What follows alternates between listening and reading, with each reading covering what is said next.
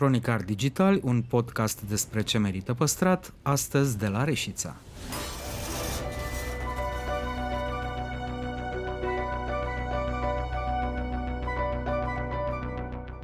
Dani Oțil se întoarce în timp în Reșița copilăriei și face un inventar tandru al lucrurilor de care își amintește zâmbind. Îmi agasam vecinii pentru că fratele mi-a făcut dintr-un pick-up vechi și un casetofon dublu de o instalație cu microfon și eu vorbeam uh, pârâit așa la un microfon foarte mic și urât între melodii. Și mi-am aminte că aveam agende întregi de la fratele meu completate cu data, ora, ce spui la radio, știi? Cum e vremea, uh, ce piesă ascultăm, cine a scris-o, etc. Și pentru că noi suntem la parter, boxele erau suficient de puternice să bâzie și știu că vecinii erau acasă. Deja spuneau, Dani, dar mai schimbă, te rog, temperatura și ora, că la tine e 7 și 17, la fiecare minut e tot 7 și 17. Vorbește despre locurile de care se simte cel mai legat, punctează ce îi lipsește orașului, dar și care sunt marile lui atuuri. Plus că, nu știu dacă știi, dar de la Reșița până la Viena se fac 5 ore. De la Reșița la București am făcut 9. Dani, mulțumim tare mult că ești aici, la Cronicar Digital, unde o să vorbim despre Reșița. Și ah, cool!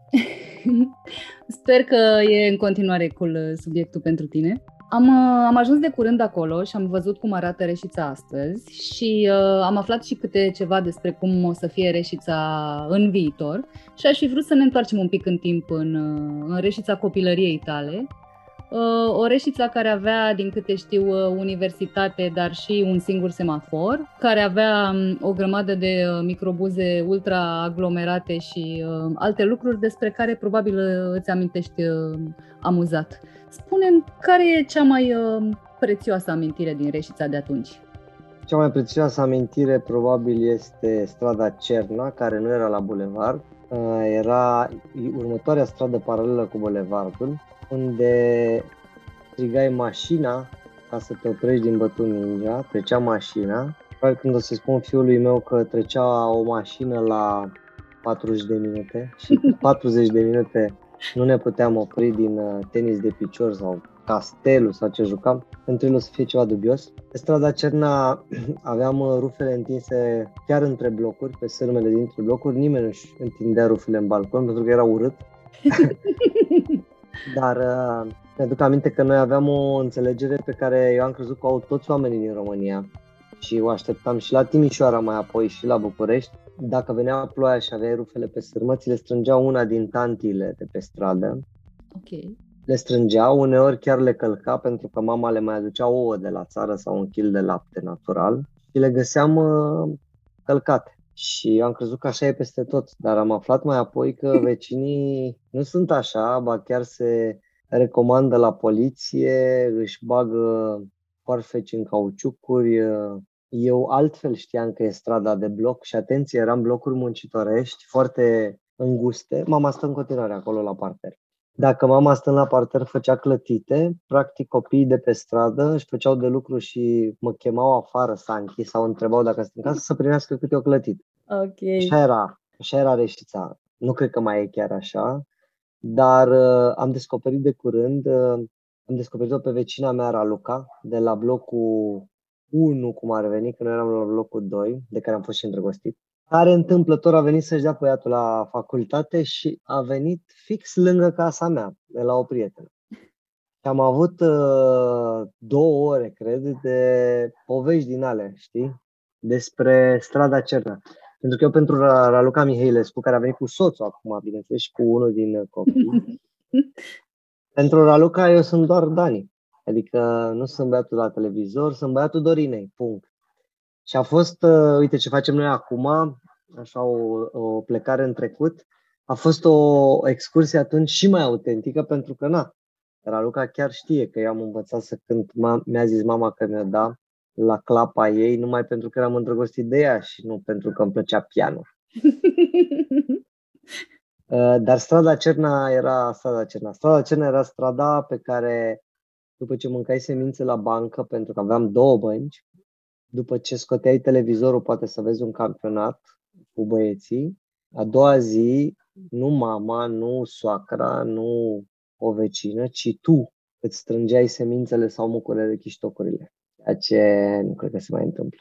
Or fi fost ele uh, blocuri muncitorești, dar apucăturile erau așa de domni.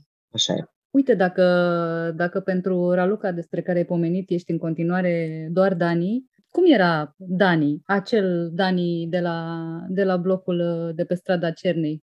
Dani era cel mai mic băiat de pe stradă, dintr-o gașcă de vreo 12-14 băieți.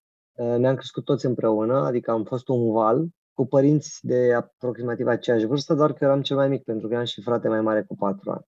Uh, eram fire sportivă, îmi doream orice challenge, îmi plăcea să văd cine ajunge primul. Băieții mai mari, unii jucând chiar handbal de performanță, mi-aduc aminte, erau foarte iuți. Dar nu m-am lăsat până când am crescut și m-am apropiat măcar de viteza lor. Foarte competitiv, fără frică, de altfel am și fost aproape de moarte probabil de prea multe ori.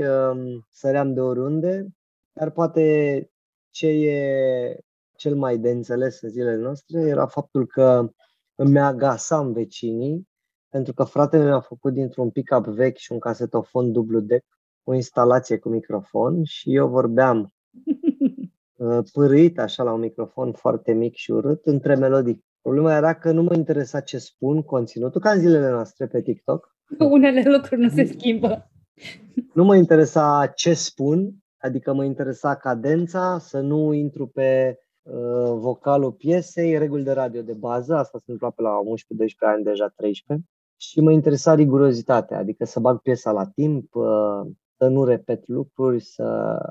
Făceam niște exerciții pe care eu le predau acum în mod ciudat la școala de televiziune, celor care vor să-și folosească cuvintele în mod profesional. E bine, nu le predau acum fără noi, adică trebuie să aibă conținut, dar uh, jocurile sunt aceleași. Și mi-am aminte că aveam agende întregi de la frate meu completate cu data, ora, ce spui la radio, știi? Cum e vremea, Uh, ce piesă ascultăm, cine a scris-o, etc. Și pentru că noi suntem la parter, boxele erau suficient de puternice să bâzie și știu că vecinii erau agasă. Deja spuneau, Dani, dar mai schimbă, te rog, temperatura și ora, că la tine e 7 și 17, la fiecare minut e tot 7 și 17. Cred că mi-am dorit să fac treaba asta de foarte mic și nu m-am văzut făcând și altceva. Probabil mai aveam o șansă pentru că aveam o pasiune pentru a fi didact uh, pentru alții Uh, pedagog și cel mai mare risc era pentru amărâția de elevi de liceu de la mate fizică de la noi, să, să nu-mi fie și treaba cu radio atunci și să fi rămas profesor la școală. Cred că eram super agasant. Generații întregi de elevi îți sunt uh, recunoscătoare.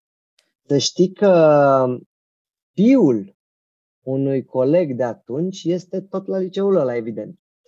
Și mi-a spus, acum doamna doamna director e încă, ne-a, ne-a fost nouă profesoară, deci a fost foarte tânără atunci. Uh-huh. Și ea este uh, încă sub umbrela activităților extracurriculare pe care le făceam noi atunci și mi-a zis puștiul ăsta, zice, bă, ne-a agasat, mă, doamna Luminița, nu, numai voi, numai voi. Orice se întâmplă, zicea, dacă erau Răzvan și Dani, se întâmpla nu știu ce. Dacă avem o competiție sportivă, o, dacă erau Răzvan și Dani, dacă e un bal. Păi la ar fi prezentat Răzvan și Dani. Semn că am lăsat urme adânci și asta nu mă deranjează, dar uh, statuile încă nu sunt acolo.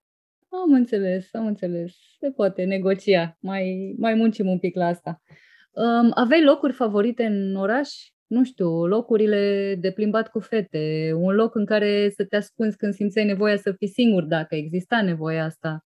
Ceva al tău în oraș? Da, le știu și mirosul. Aveam uh, locul în care m-a învățat fratele meu să, să ascund țigările în spate la garaje și cornetele.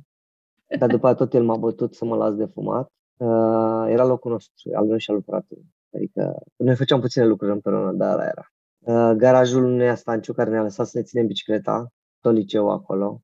Ne împărțeam o bicicletă, vă dați seama, eu și fratele meu, care nu era nici măcar a noastră, nu știu de unde a apărut.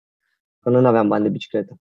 Aveam uh, corcodușul dintre blocuri, unde ne suiam și niciodată corcodușele nu ajungeau să fie coapte, știm cu toții. Deci erau mâncate până aveau zâmbure. Um, hai să trecem și la locurile astea la alte. Aveam blocul fetelor, care era un fost cămin de fete transformat acum în uh, buticuri de-astea unde, unde îți luai gumă turbo și câteva cafenele. unde noi aveam acces pentru că era peste drum de liceu și acolo ne îndrăgosteam de toate barmanițele care erau angajate și le iubeam în somn, practic, și le scriam poezii. Ele erau muzele noastre în tot ce făceam la radio. Răzvan scrie și la ziarul școlii, el chiar le scria poezii public. Blocul fetelor. Îți dai seama cum sună? Deci ce adolescență defectă poți să ai în perioada în care te dezvolți senzual și sexual, tu să fii tot timpul în preajma unor barmanițe care sunt mai mari ca tine cu 4 ani, 5 și sunt evident foarte frumoase, nu știu de unde luau, sau mi se părea mie. De că le luau de la concursul de mis, erau toate wow. Și odată eram îndrăgostit de una, după de cealaltă, după de cealaltă. Nu făceai discriminare, am înțeles. Mai aveam uh, zona de centru, unde nu prea aveam acces pentru că bullying-ul era la, la mare căutare și nu ne lăsau băieții din centru acolo, dar unde împreună cu Răzvan și cu cealaltă prietenul nostru, cu Robi, pe care tot îl pomenesc în podcastul pentru că e o persoană foarte importantă pentru noi, eram acești cei trei mușchetari, mergeam să bem Pepsi și să mâncăm stixuri Croco, care se umflau de la Pepsi noi și consideram că am mâncat în oraș. uh, nu erau multe, nu erau multe locuri, dar în centru erau trei cofetării, o, cum să le spunem acum, uh, unde se întâmpla treaba asta. Astea sunt locurile care m-au marcat. Mai aveam, uh, o să zici, da, da, n-ai mers niciodată la muzeul uh, Uh, Muzeul Locomotivelor de la Reștea, care e un loc absolut superb acum. Atunci era un uh, loc unde se adunau rahați, toată lumea își făcea nevoile în locomotive, mirosea urât. Nu pot să dau vina pe primarul de acum că le-a făcut, dar cred că are mare parte din uh, vină că le-a refăcut și le-a adus. Și primarul dinainte știu că a pus sumărul, dar acum am permis să spun foarte multe lucruri despre primarul de acum, despre Nelu, că el este practic prietenul nostru, el e mai mare decât noi, Uh-huh. El este și tată al unei prietene bune și e prietenul nostru de când eram copii și ne-a zis uh, foarte devreme că avem voie să-i spunem bă și dacă nu ne place ceva, să îi spunem în față. Adică Nelu e un băiat care nu a devenit bogat pentru că a fost om politic. El a fost bogat pentru că a făcut o, o, o fabrică și pentru că a fost un bun antreprenor. Și el ia lucrurile ca atare. Acum, bune, rele, nu pot să zic că, știi cum e în administrație, nu țin toate de tine sau poate nu ești 100% bun, dar măcar e un tip corect.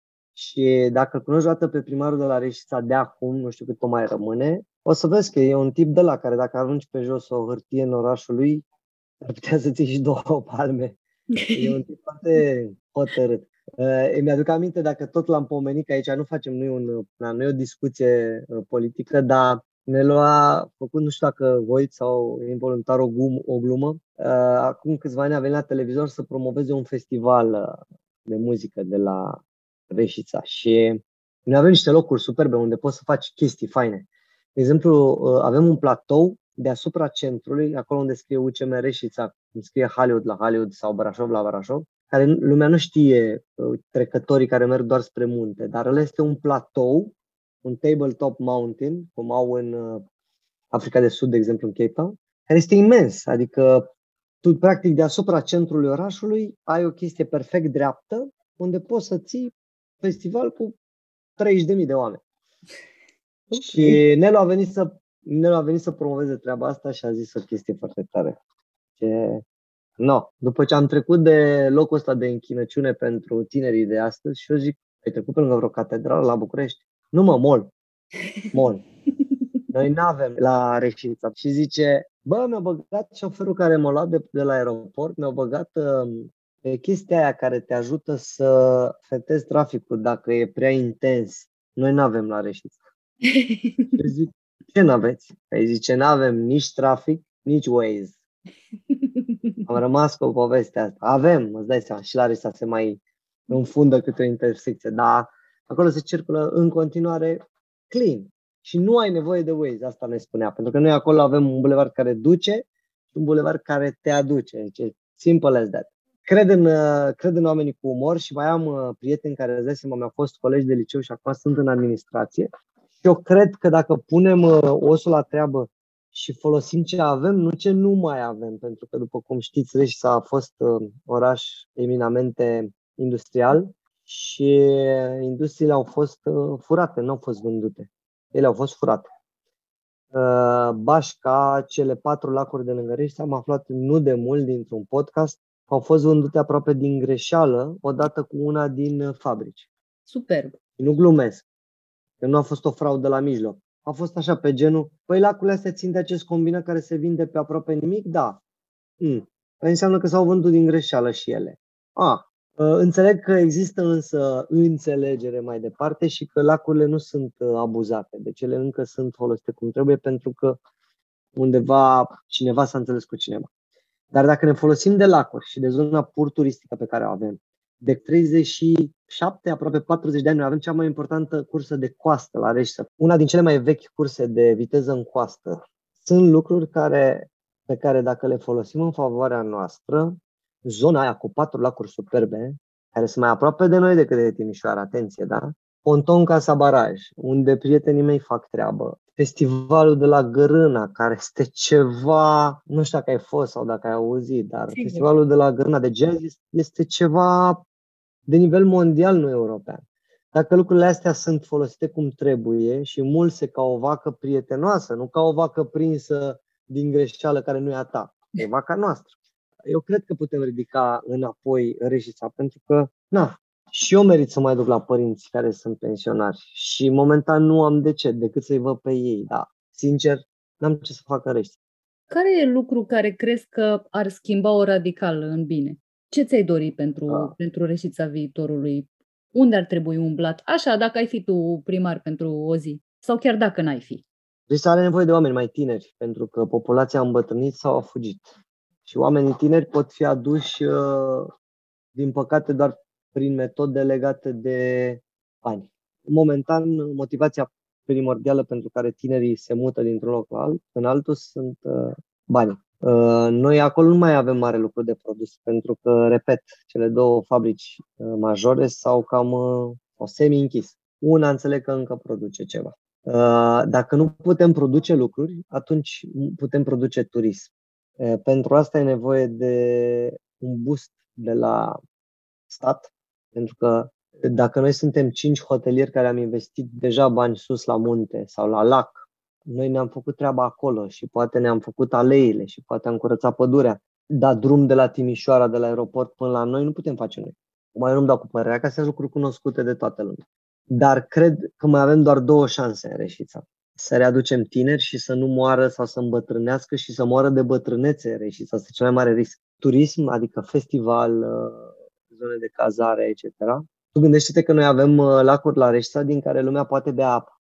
Adică like, poate bea astăzi apă, atât sunt de curate, pe care n-ai voie cu embarcațiuni, cu motor, pe care n-ai voie, n-ai voie, n-ai voie. Păi unde găsești o apă atât de lim- limpede? Să mă ierte Dumnezeu, dar eu am Snagovo aici la 2 pași de mine și na, am notat destul în uh, fecalele unor miliardari pentru că ei nu aveau fosă septică și în continuare nu au.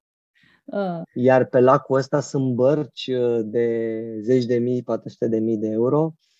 Ne dăm cu plăcile oameni care avem niște venituri pe mal se mănâncă de mii de euro în fiecare zi, da, inclusiv creveți și lobster.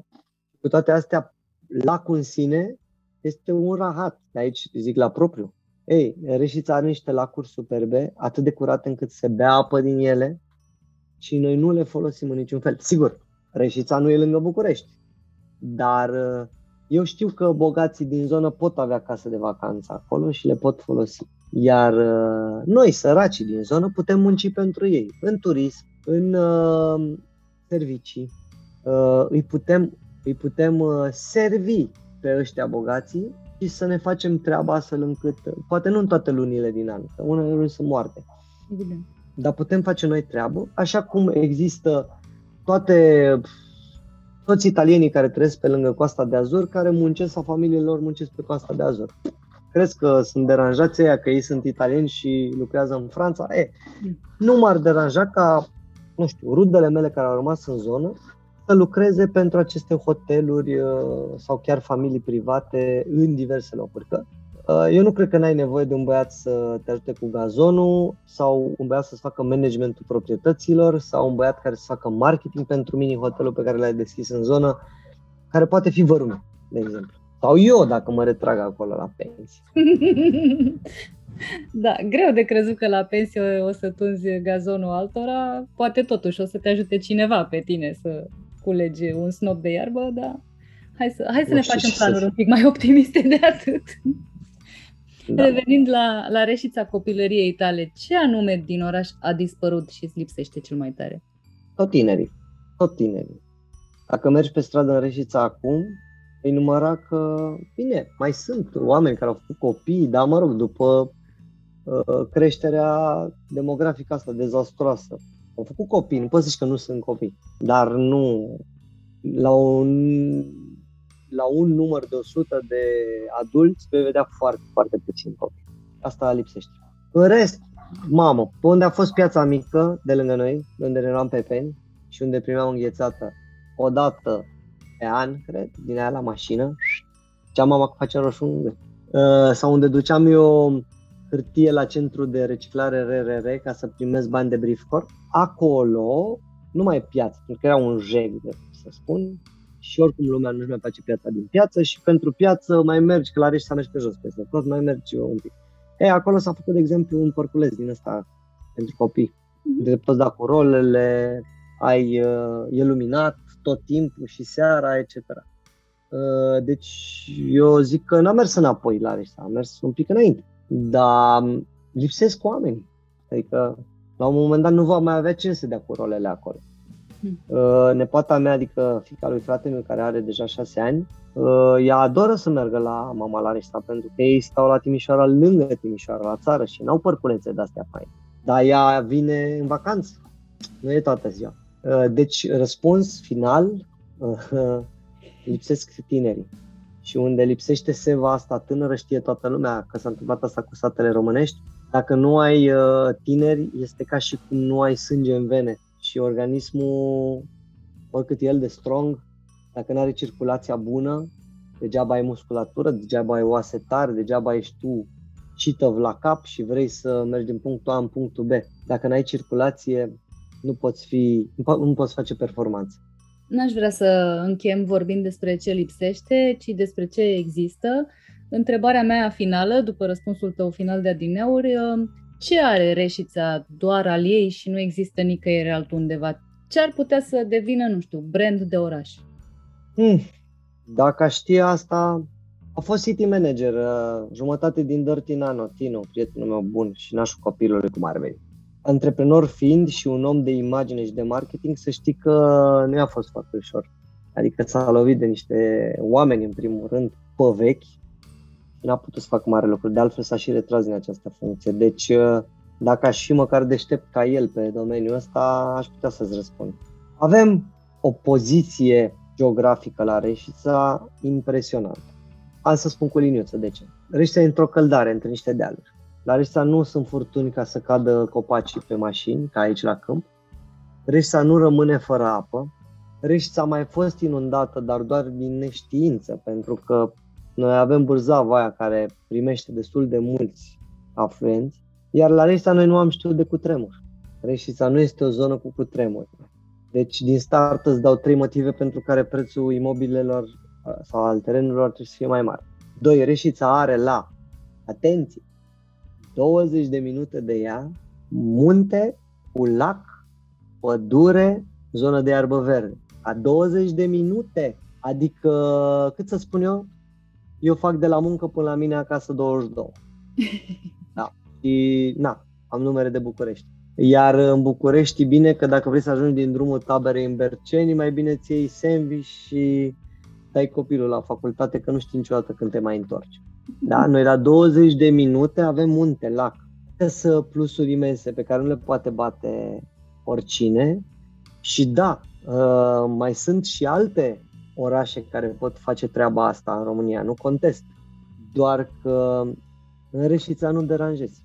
Nu deranjezi dacă faci un festival, nu deranjezi dacă închizi orașul, nu se spără nimeni. Oamenii abia așteaptă, tata abia așteaptă. Tata are și vorba asta. Noi facem până în centru pe jos, că nu se circulă în Reșița cu mașina dacă mergi doar până în centru. Tata la vârsta lui face vreo 30 de minute, 35. Tata are vorba asta. Mă duc până în centru să văd ce e.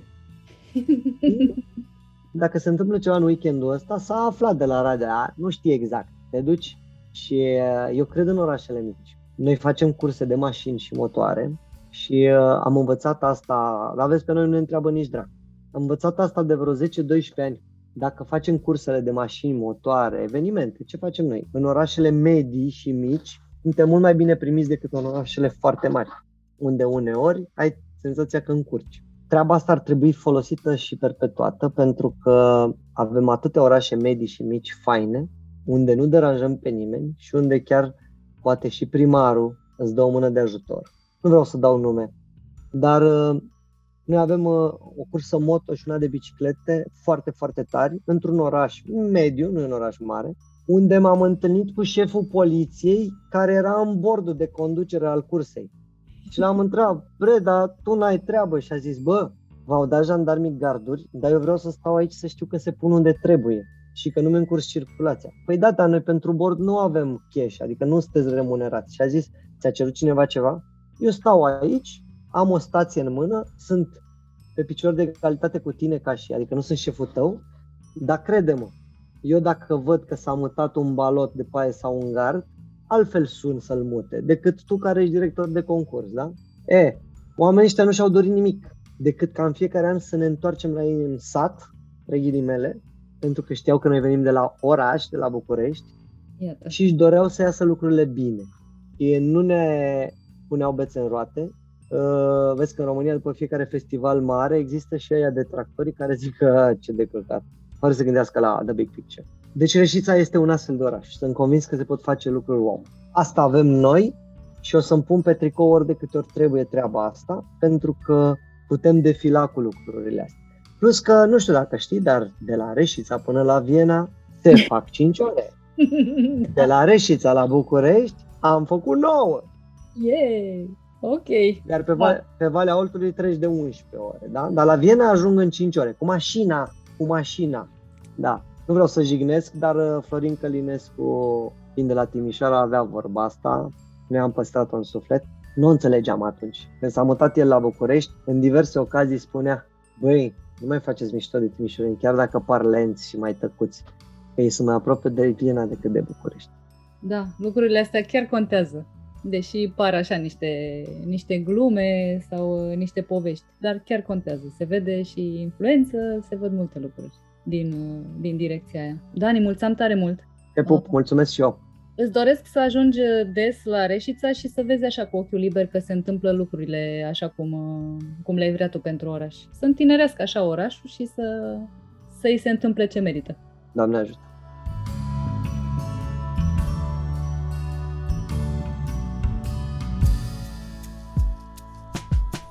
Cronicar Digital, un podcast despre ce merită păstrat.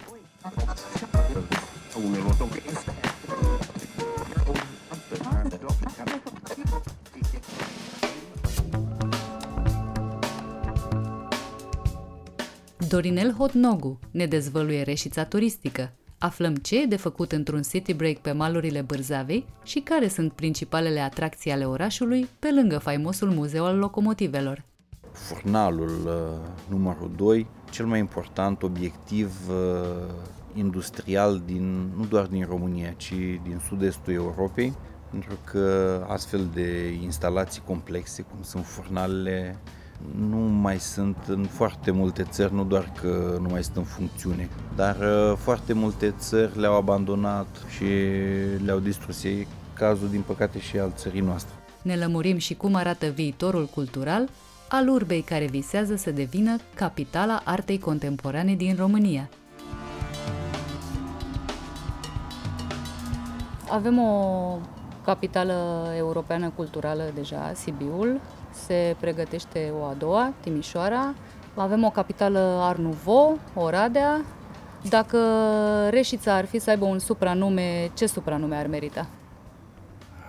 Un oraș în schimbare, Uh, un oraș creativ, un oraș care pune multă bază pe oameni, pe energiile lor, pe cultură. Îmbină tradiția cu prezentul și viitorul, încearcă să răspundă nevoilor celor care trăiesc aici, care își doresc să aibă o calitate a vieții cât mai bună. Pentru asta e nevoie nu doar de infrastructura necesară pentru un trai civilizat. Facem acest podcast pe niște străzi modernizate aici, în cartier. Tocmai au fost uh, nominalizate în, uh, într-un articol amplu în revista Zeppelin ca un exemplu de bune practici uh, de urbanism în România. Pot să confirm, arată minunat cartierul, e o surpriză plăcută. Uh, dar e nevoie de mai mult. E nevoie de restaurante drăguțe, e nevoie de concerte, de galerii de artă, de expoziții, de happening-uri. E nevoie de vibrații pentru ca oamenii să simtă că merită să trăiască și că au o viață cu calitate ridicată. Când se vorbește despre turism în România, apar în discuție aceleași, să zicem, 10 orașe. Și mă gândesc că există două posibilități. Să intervină o frustrare, eu nu o să ajung niciodată acolo, sau din potrivă să te ambiționezi și să spui, domnule, trebuie să ajung acolo. În ce situație ne aflăm? Păi, vreau să vă povestesc ceva. În pandemie mi s-a întâmplat să întâlnesc foarte mulți români care nu puteau să mai meargă în concedii în străinătate și uh, Reșița era o foarte bună bază de plecare pentru concedii.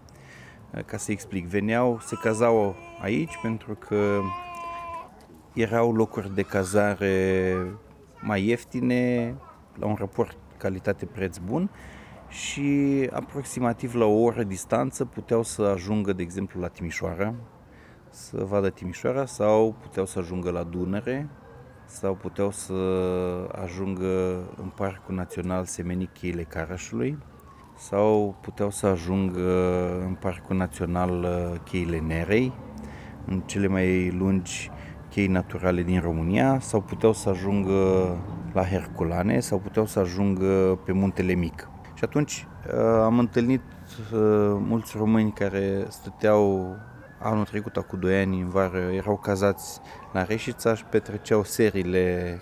Ne întâlneam uh, pe terase, la restaurante și la cafenele și discutam uh, și eram surprins că erau din București sau din Sibiu sau din Iași sau din Constanța. Deci uh, Reșița poate să devină o poartă de plecare, o poartă de acces spre spații turistice, mai ales că avem o strategie a orașului în acest sens. Municipiul Reșița este proprietarul pârtiilor de pe muntele Semenic. Acolo se construiește cel mai mare domeniu schiabil uh, din România. Urmează, pârtile sunt construite, urmează să se monteze gondolele. Uh, va fi un uh, domeniu schiabil integrat, adică Uh, iarna cu părți de schi, vara cu piste de biciclete din vârf de munte în jos sau uh, cu bob montan, cu tot felul de instalații care să permită folosirea și să permită un turism uh, timp de 12 luni pe an, nu doar 5 luni maxim cât e iarnă. Dincolo de situația în care turistul venit de oriunde din România folosește Reșița ca o escală către destinația finală de vacanță, să presupunem că și-ar dori un city break aici. Ce are de oferit orașul? Care ar fi top 5 lucruri de făcut în Reșița într-un city break?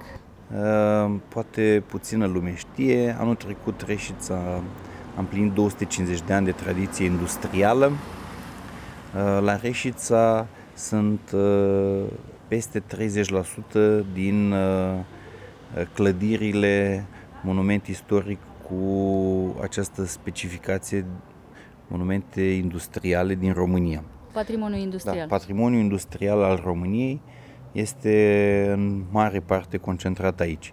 Și e vorba de clădiri de patrimoniu, cum uh, e și una pe care o aniversăm în acest uh, an, de exemplu, fabrica de locomotive. Se împlinesc 100 de ani de la construirea ei sau 50 uh, de ani de la inaugurarea Muzeului de Locomotive cu Abur sau 150 de ani de la inaugurarea primei locomotive cu abur de pe actualul teritoriu al României.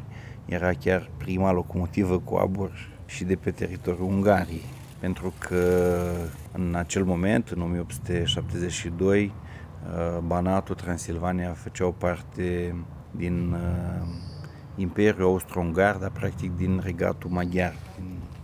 Era dualismul. Și chiar primele locomotive, una din primele la a treia locomotivă a avut numele Hungaria și a participat la expoziția universală de la Budapest.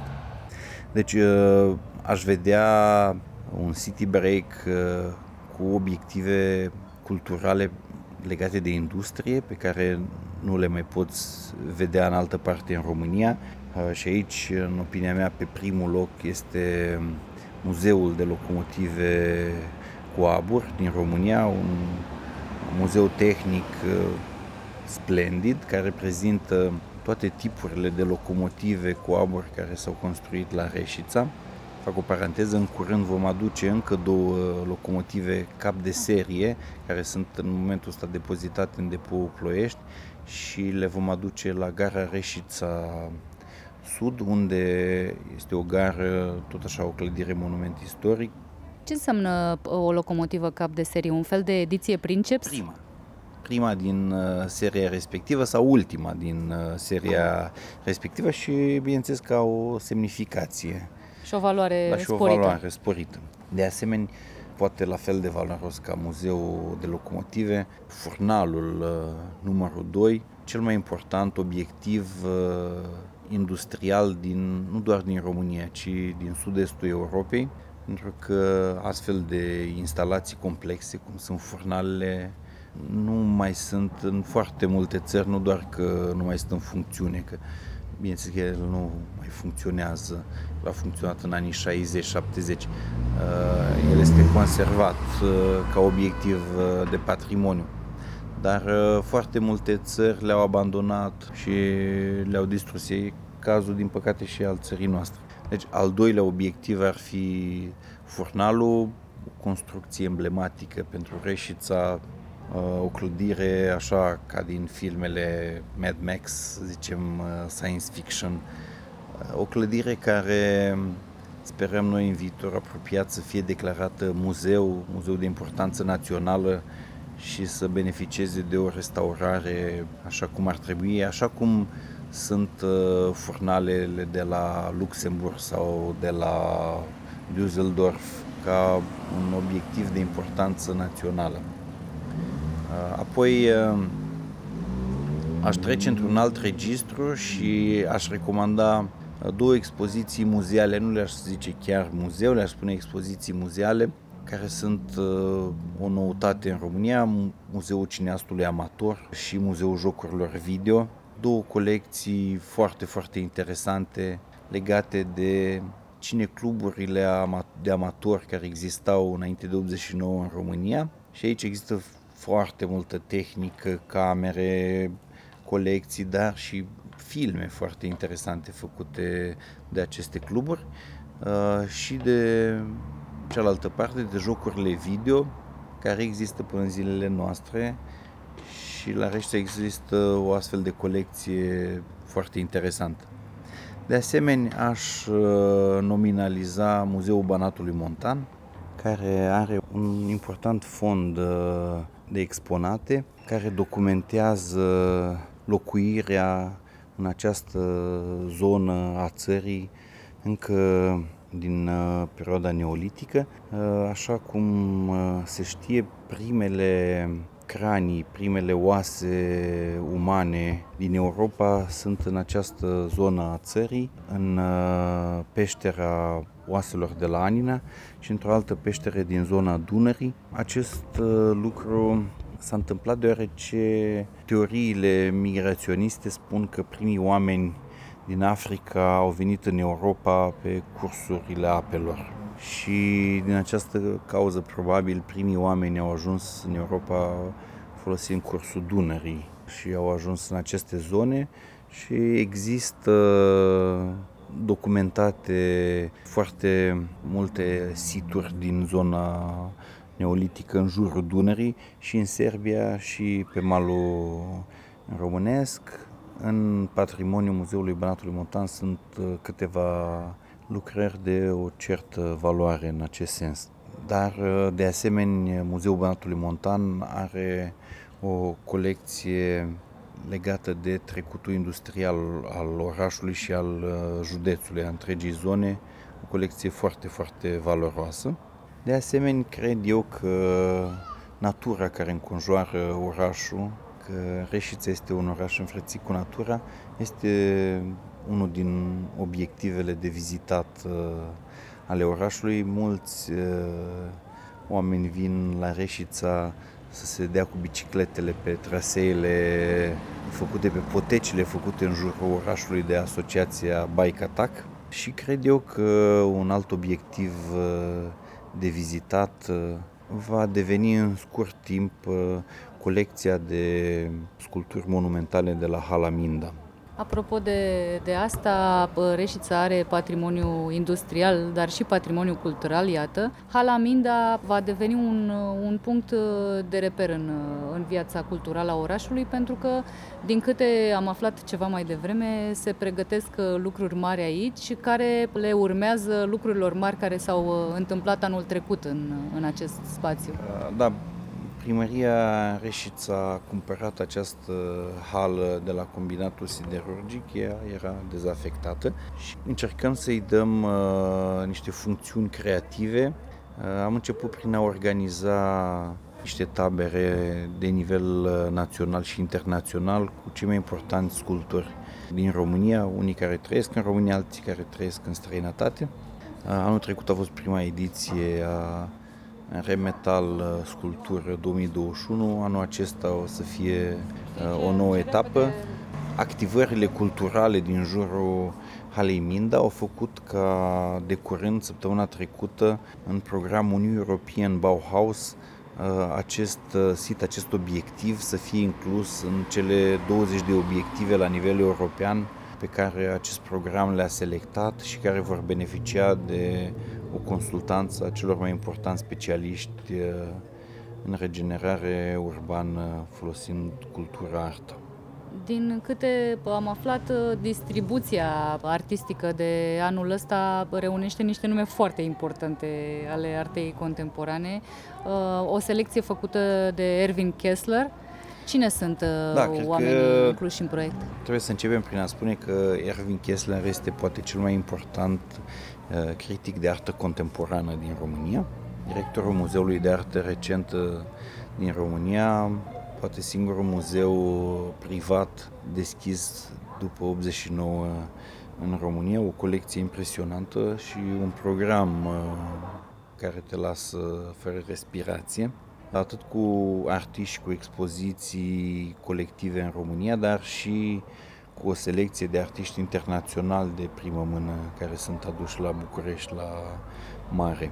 Într-adevăr, au fost expoziții temporare cu niște nume uriașe din da, afară. Pe da. care altă dată le puteam vedea doar la Viena, la Berlin, la Londra. Iată, s-a făcut dreptate. da, da.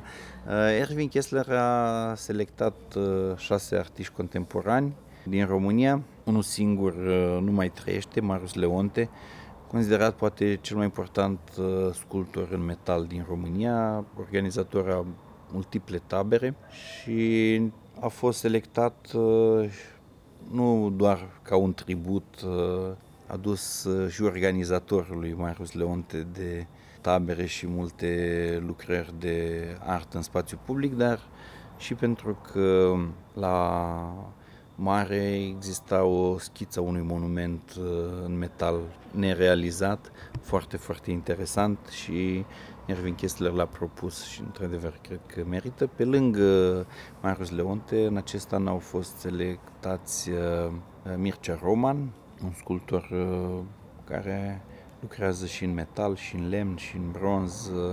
Cu lucrări în colecțiile din toată lumea? Da, cu lucrări în mari colecții din întreaga lume. Dan Vezentan, un artist mai tânăr, uh, de mare, mare forță. Nicolae Comănescu, un uh, pictor care ne surprinde de la an la an cu preocupările lui.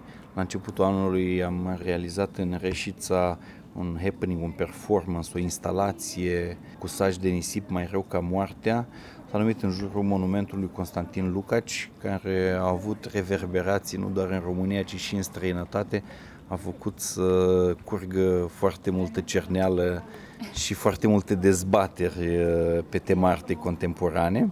Uh, de asemenea, un alt artist uh, care face și sculptură și pictură, Anca Mureșan. O selecție de foarte bună calitate și niște propuneri remarcabile.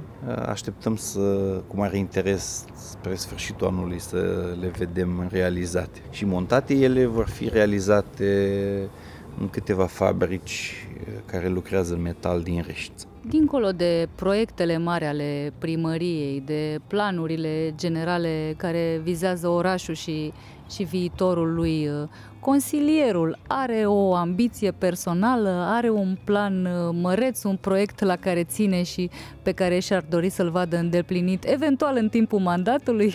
Mi-am uh, dorit mult să arăt că regenerarea urbană și schimbările într-un oraș foarte important să aibă aspecte culturale și dacă e de un, un uh, pariu personal ar fi transformarea furnalului în muzeu și o urare pe care mi-a făcut-o Nicolae Comănescu cu câțiva ani în urmă să fac la Reșița o documenta ca la cazul în Germania. și am zis, da, de ce nu? Dacă la Cazel, în Germania, un oraș care fusese bombardat după al doilea război mondial, aproape șters de pe fața pământului, un oraș care a putut să renască prin artă contemporană, a putut să devină un centru mondial al artei contemporane, sau așa cum spunea un uh, primar din Düsseldorf în anii 90 la o expoziție a lui Iosef Beuys pentru Düsseldorf cel mai important sunt oamenii și artă contemporană, de ce nu și la Reșița să fie... Eu cred că prin ceea ce am făcut în ultimii ani am arătat că suntem capitala artei contemporane din România. Nu știu uh, câte uh, rânduri uh, se vor scrie pe marginea acestei declarații sau câte controverse se vor risca, dar succes. Nu a fost o declarație, a fost o citare. Deci chiar am citat din Dan Popescu, galeristul de la Hart Gallery, uh-huh. sau din ce spunea chiar Erwin Kessler anul trecut la Reșița când a venit să vadă expoziția Dumitru Gorzo, picturi cu vârf și îndesat de la magazinul Universal și apoi când a revenit a spus că nu contează unde se întâmplă. Dacă se întâmplă chestii importante de artă contemporană, acolo este centru. Și chiar dacă se mai îndoiește cineva de, de faptul că Recița e o capitală artei contemporane, eu vă, vă țin pumnii să, să nu mai existe nici urmă de îndoială în următorii ani, într-un viitor foarte apropiat, eventual. Mulțumim frumos! Mulțumesc tare mult și eu!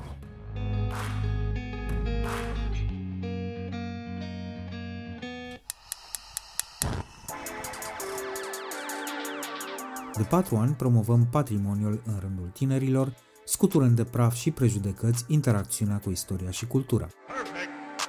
Acum pornim într-o călătorie în timp și spațiu, în căutarea gustului perfect, alături de pasionați de food și profesioniști.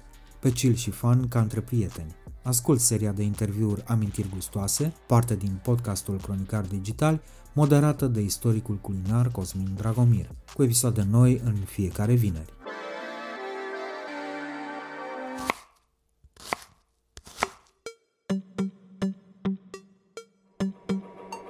Robert Dragoescu explică de ce s-a întors în țară când mai toți bucătarii pleacă și ce l-a apucat să deschidă un restaurant de fine dining într-un oraș industrial. Dezvăluie secretul unei pizza ca la mama ei.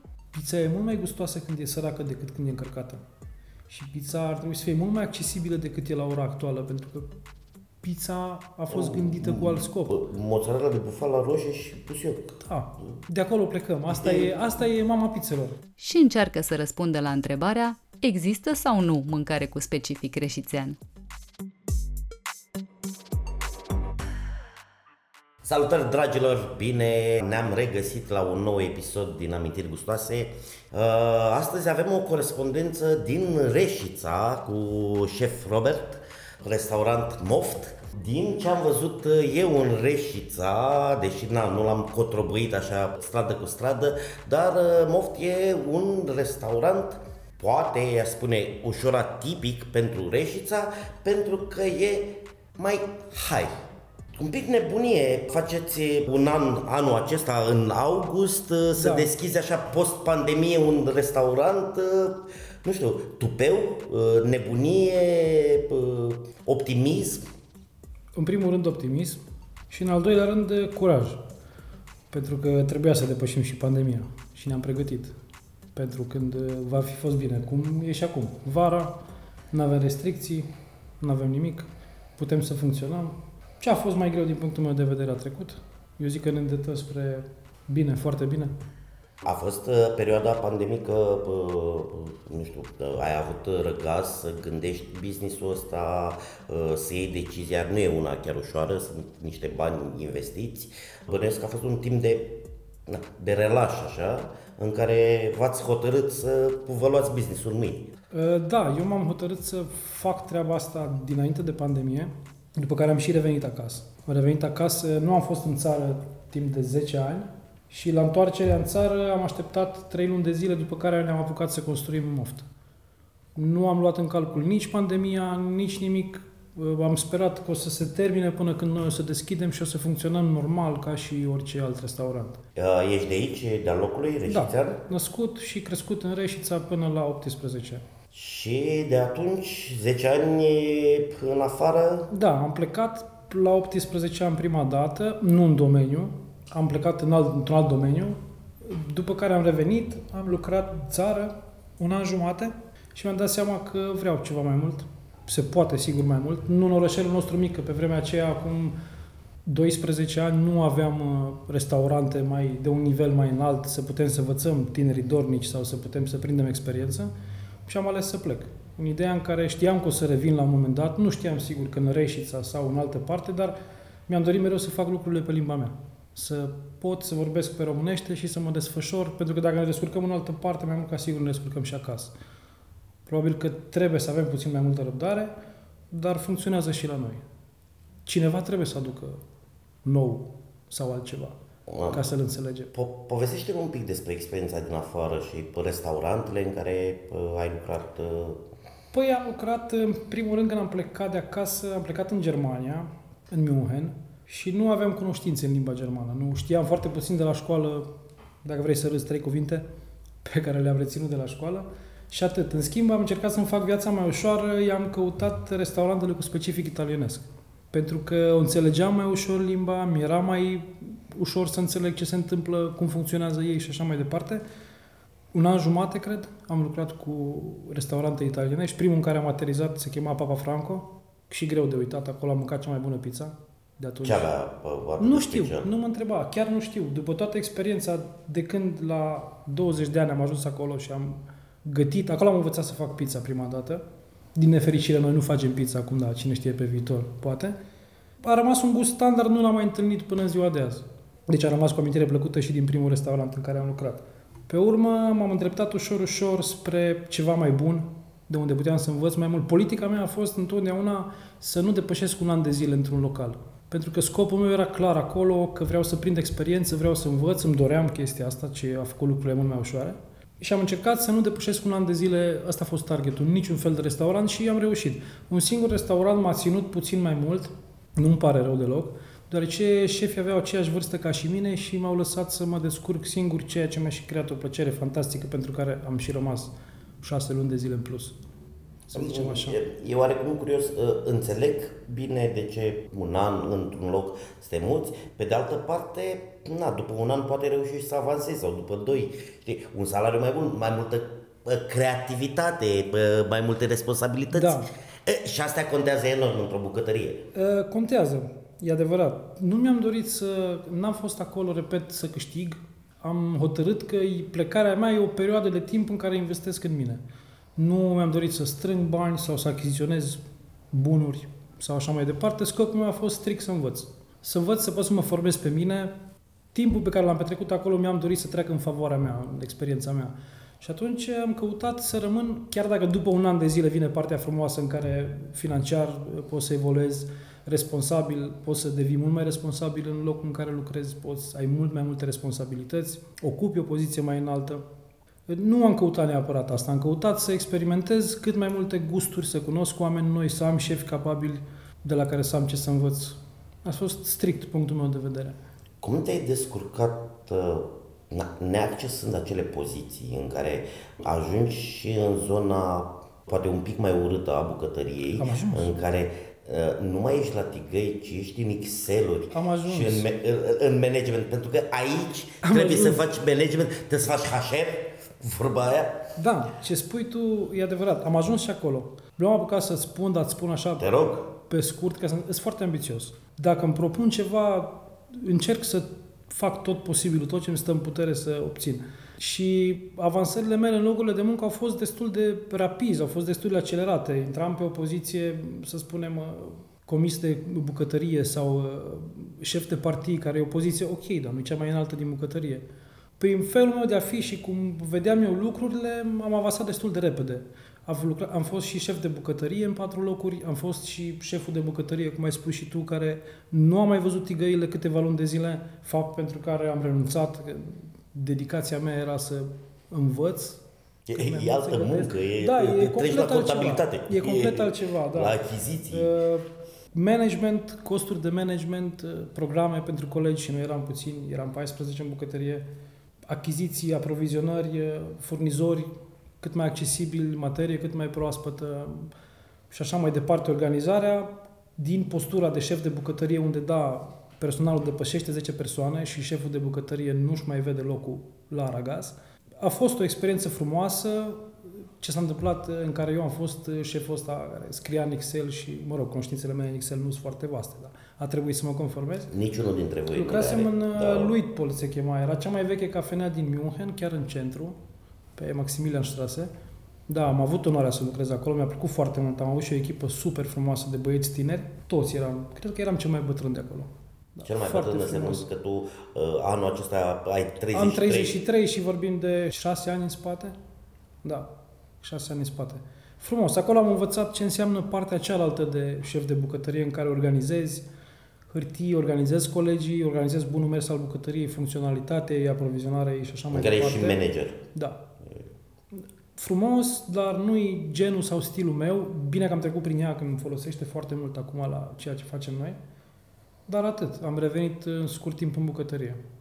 Hai să vorbim un pic despre Moft, pentru că na, Reșița e un oraș mic. Da. Din câte știu, este și un oraș destul de sărac.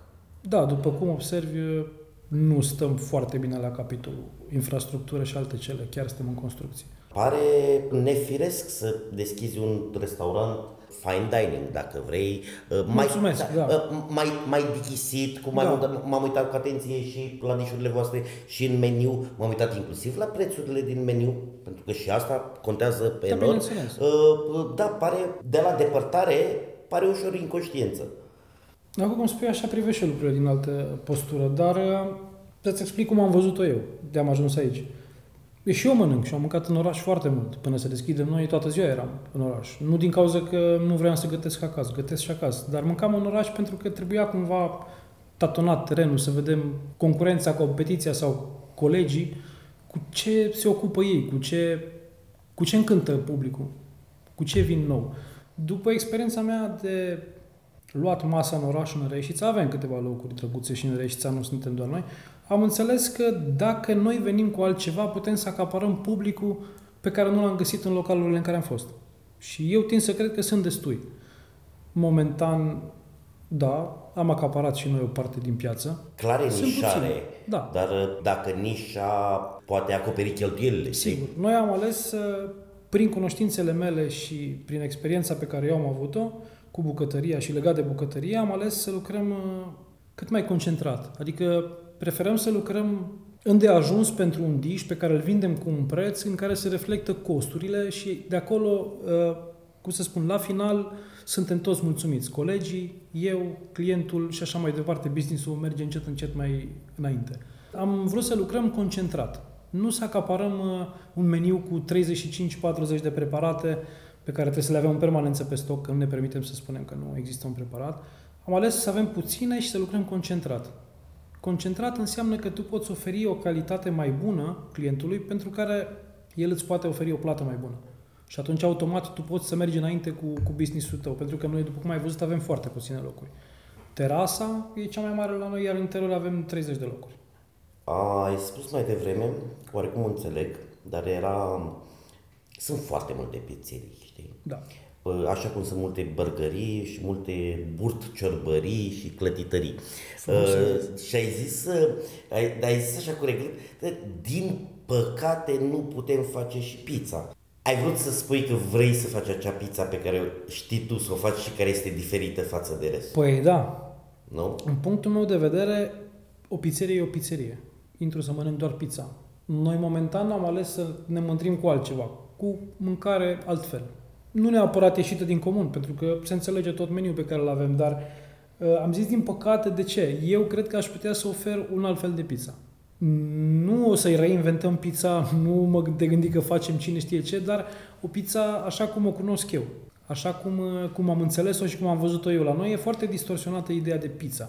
La noi pizza nu mai este o, o mâncărică înainte de masă sau ceva pe fugă. La noi pizza e masa în sine. Și atunci, prin viziunea mea, pizza ar trebui să fie o chestie foarte săracă. Pizza e mult mai gustoasă când e săracă decât când e încărcată. Și pizza ar trebui să fie mult mai accesibilă decât e la ora actuală, pentru că pizza a fost gândită cu alt scop. Mozzarella de bufala roșie și busuioc.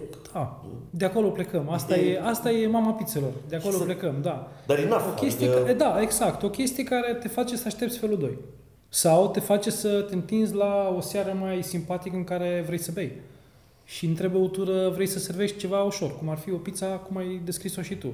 Rosos de Dar roșii, mozzarella. Asta înseamnă niște roșii, asta înseamnă niște mozzarella de bufala, hai că busuiocul îl găsim, care te întreb, probleme cu ingredientele în reșița, adică știi ce zic? Da. Uh, ai acces la acea mozzarella de bufala, există distribuitori, că normal că nu te duci la piață, Ai adus știi? în discuție, chiar cu asta avem probleme. Noi avem pe meniu de când a început vara, noi și schimbăm meniul de două ori pe an pentru că sezoanele nu mai sunt ca și înainte patru, avem două și atunci ne-am conformat. Avem meniu de vară, meniu de iarnă și de când avem uh, vara, am pus și noi mozzarella de bufala pe meniu. E, un, e o vedetă și ea. Da, avem probleme cu furnizarea de materie primă care iasă ușor din, uh, din normal. Vorbim normal ce se consumă în tot orașul. Mozzarella de pus pe pizza, făină, mă rog, toate cele. Vrei guanciale și nu vrei Da, Kaiser. exact. Mulțumesc. Și atunci încercăm să încercăm să ne lipim de furnizorii mari care să-și îndrepte și ei atenția către Reșița. Lucrăm cu o firmă medie din Arad, lucrăm cu un depozit fain din Timișoara și ne ajută. Să știi că sunt ok. Nu avem la timp, poate nu avem cantitatea dorită, dar de undeva totul aducem. reușim Chiar să și pentru ei facem. bănesc este un efort, Da. pentru că dacă ai un singur sau doi Exact. cumpărători, păi nu, nu le convine nici lor să trimită o mașină cu un om sp- 300 Da. de kilometri special pentru... Au fost și la noi furnizori care chiar asta ne-au zis că nu a fost Nu cerere e pentru rentabil. produs și atunci nu se rentează să-l țină pe stocuri. Plus că e, o, e un produs firav, finuț, care nu rezistă foarte mult, undeva la 10 zile maxim termenul lui de valabilitate.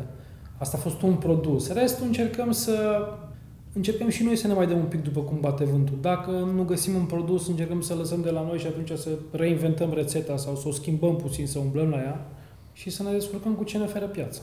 Ce alte probleme, ce alte dificultăți uh, ai avut ca na, antreprenor de restaurant în Reșița? Pentru că o să insist povestea asta, că uh, sunt sigur că ele, aceleași probleme sunt clonate la nivel de, uh, uh, de orășele Sunt sigur. în toată, în toată țara. Adică sigur. și, și la Focșani uh, e aceeași problemă.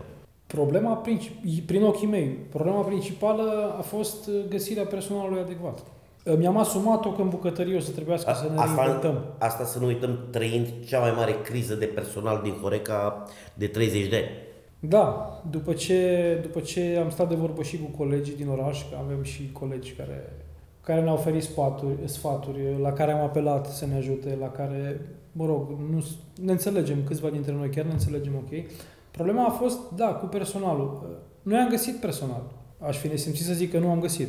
La un moment dat găsisem personal, chiar nu aveam nevoie de atât. Dar personalul era obișnuit cu lucru clasic. Ce-ți aduc? O bere sau un suc sau o apă. În schimb, viziunea mea era alta. Viziunea mea era să vindem o mâncare bună și un vin bun. Eu am, nu m-am legat de vinul românesc. De ce? Să nu mă înțelegi greșit. Îs fan vin românesc. Mă bucur că avem și noi vin ok. Dar eu am încercat să le ofer altceva și din punctul ăsta de vedere. Hai să aducem vinul din altă țară pe care lumea să le încerce. Să vadă și ei, de ce nu? Pentru că și spaniolii consumă vin românesc. De ce să nu încercăm și noi vinurile lor? Și atunci le-am oferit eu posibilitatea asta. Ei nu înțelegeau, personalul pe care noi l-am găsit, că scopul și menirea noastră aici este să-i bucurăm pe oameni cu mâncarea pe care o gătim și cu produsele pe care le avem mai speciale, pe care nu le găsești în magazin sau într-un local apropiat de noi. Și Elementul diferențiator. Da. Pe lângă faptul că mulți n-au înțeles chestia asta, a fost și foarte greu să ne educăm reciproc, pentru că nici eu personal n-am știut tot și nu o să știu niciodată, învăț și eu în fiecare zi, dar ce știam eu încercam să învăț și pe ei, adică un bună ziua zâmbind la masă sau un biscuit din partea noastră sau un gest simpatic îți lasă loc de foarte multă greșeală. Și clientul vede chestia asta și este un fel de a îl face să se întoarcă înapoi. Eu asta mi-am dorit de la personalul meu. Uh, nu trebuie să fim, să arătăm foarte bine, nu trebuie să... N-am avut niciodată pretenții de genul ăsta. Tot ce mi-am dorit a fost să fim foarte călduroși cu clienții. Pentru mine asta e foarte important. Politica mea a fost niciun și client mulțumit. Da. Trebuie să înțelegem văzută prin ochii mei. Nu zic, îmi permit să ies în oraș, nicio problemă. Putem să ieșim să consumăm ceva la un restaurant, poate două, trei săptămâni, dacă ne permite și timpul. Dar uh, ce îmi place mie când ajung acolo e să, să fiu tratat ok. Să pot să zic, o să revenim aici. De ce? Mă, nu știu, nu mi-a plăcut așa mult mâncărica asta la final. Dar, în schimb, fetele sau băieții ăștia, uite-te și tu, au avut grijă de noi toată seara. Asta e o chestie foarte frumoasă. De ce? Pentru că mâncare avem și acasă. Mâncare ne face și mama sau bunica sau eu știu care, poate mai bun decât facem noi sau poate o mai bun decât găsești. Acolo. Dar uh, vrei să ai parte și de să simți că ai ieșit un pic în oraș să mănânci, să simți că bei un pahar de vin sau, mă rog, nu bei vin, bei un pahar cu apă, dar să simți că cineva are grijă de tine acolo. Și automat, la final, totul va fi ok. Pentru că toți avem de câștigat atâta timp cât un client fericit se întoarce înapoi. Asta a fost uh, viziunea mea. Noi în, uh, în acest podcast vorbim destul de mult și de apăsat uh, și despre bucătăria tradițională și despre bucătăria românească.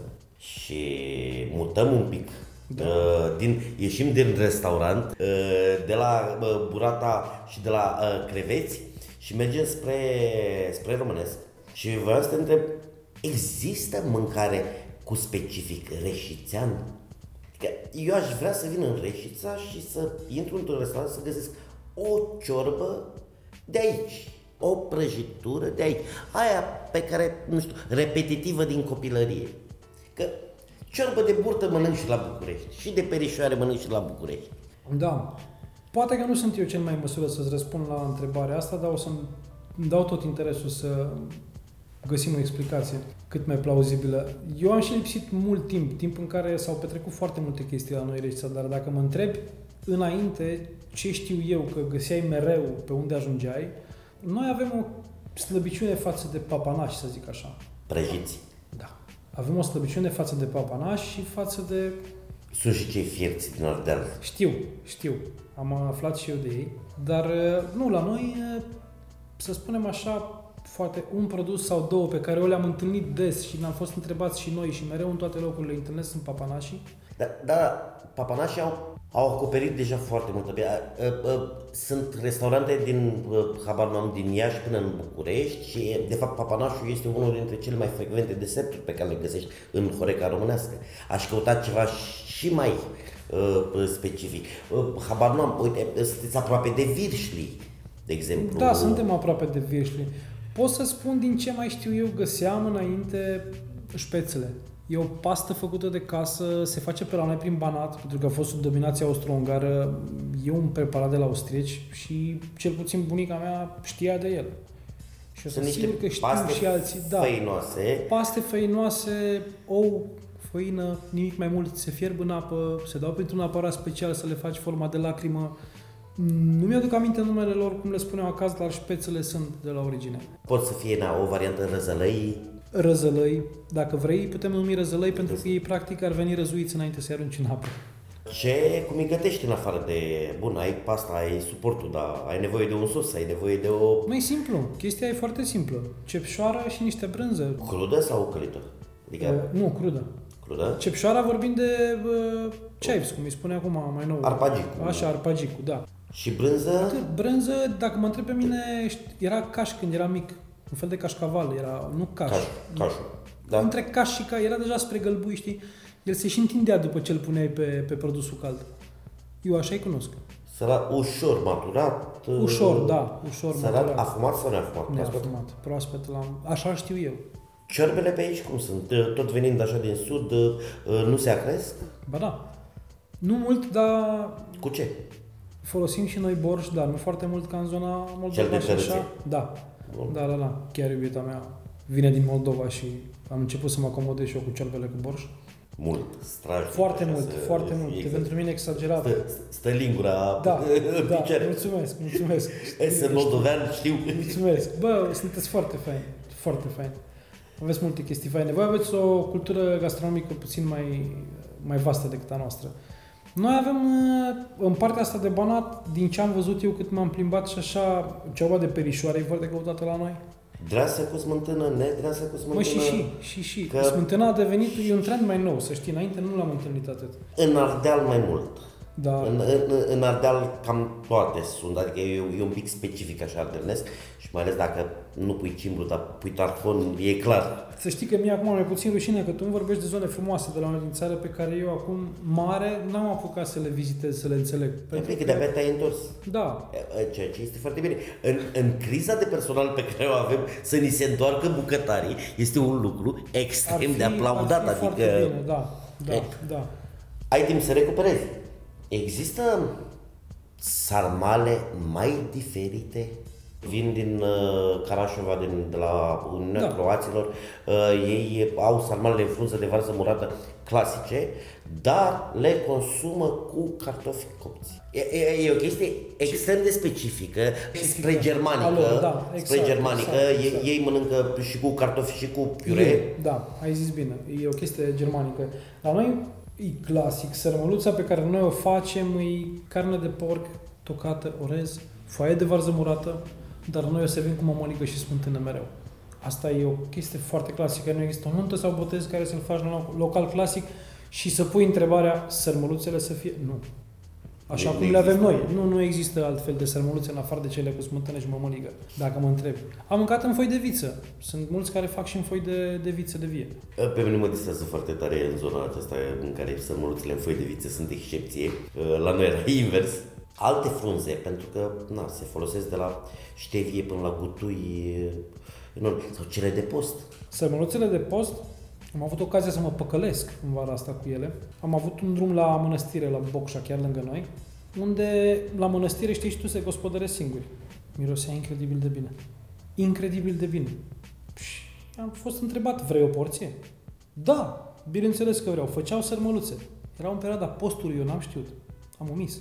Când am ajuns acasă și le-am mâncat, erau sărmăluțe cu ciuperci. La noi se fac exclusiv cu ciuperci cele de post. Orez și ciuperci sau doar ciuperci? Orez și ciuperci. Orez și ciuperci. Da. Noi avem o rubrică de final, de asta ne și numim amintiri gustoase. Trebuie să îmi vorbești, să-ți amintești acea rețetă care îți vine în minte în momentul în care te gândești la copilărie. E foarte simplu. Suntem în Banat, bunica din partea lui tata e din Banat, chiar din Vermeș. Singura chestie pe care eu o mâncam cu drag și o găseam mereu acolo pe masă erau cartofii copți la cuptor cu ceapă și boia. Cu untură de porc, bineînțeles. Nu se folosea altceva. Asta e singura mâncare pe care mi-aduc aminte cu drag mereu de la bunica de aici. Adică Mi-a rămas întipărit în cap. Cartofii ăștia cu ceapă și cu boia la cuptor, nu, nu-i mai găsesc în altă parte. Dragule, îți mulțumesc mult tare de tot, a fost o plăcere. Mersi că m-ai găsit. Dragilor, noi ne auzim săptămâna viitoare. Până atunci vă doresc o sumedenie de clipe gustoase care să devină memorabile, să se transforme în amintiri gustoase.